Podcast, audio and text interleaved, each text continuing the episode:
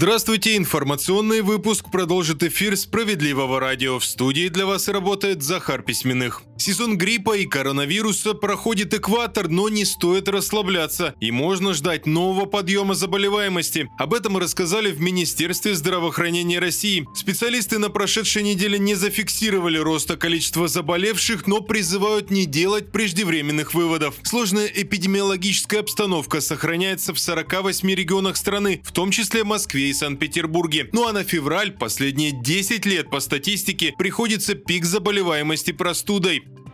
Вместо повышения тарифов эффективное использование средств Сергей Миронов призвал вернуть государственный и народный контроль в сферу ЖКХ. Лидер справедливоросов подчеркнул, что у большинства чиновников и коллег из партии большинства на все один ответ – рост тарифов. Но Сергей Миронов уверен, что люди не заметили изменений и после прошлого увеличения стоимости ЖКУ. Парламентарий напомнил, что партия «Справедливая Россия за правду» не раз требовала проведения масштабного аудита в сфере ЖКХ. По мнению мнению Сергея Миронова, кроме внимания государства, нужно дать и собственникам больше возможностей для контроля за тем, куда и кем расходуются средства.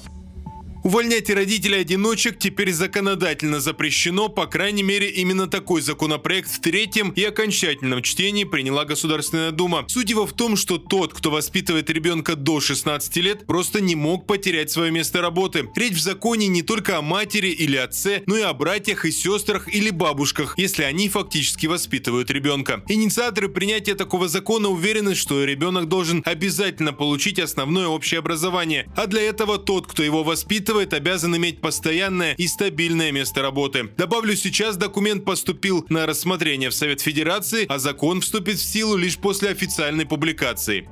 В России стали реже пользоваться услугами доставки продуктов. Об этом пишет коммерсант со ссылкой на опрос одного из аналитических сервисов. Оказалось, что 26% россиян покупают продукты исключительно онлайн и заказывают доставку на дом. Треть опрошенных заявили, что они всегда ходят в магазины самостоятельно. При этом 19% рассказали, что значительно сократили количество заказов в сервисах доставки. Среди основных причин изменения привычек опрошенные назвали рост стоимости товаров в онлайн-магазинах и падение скорости доставки.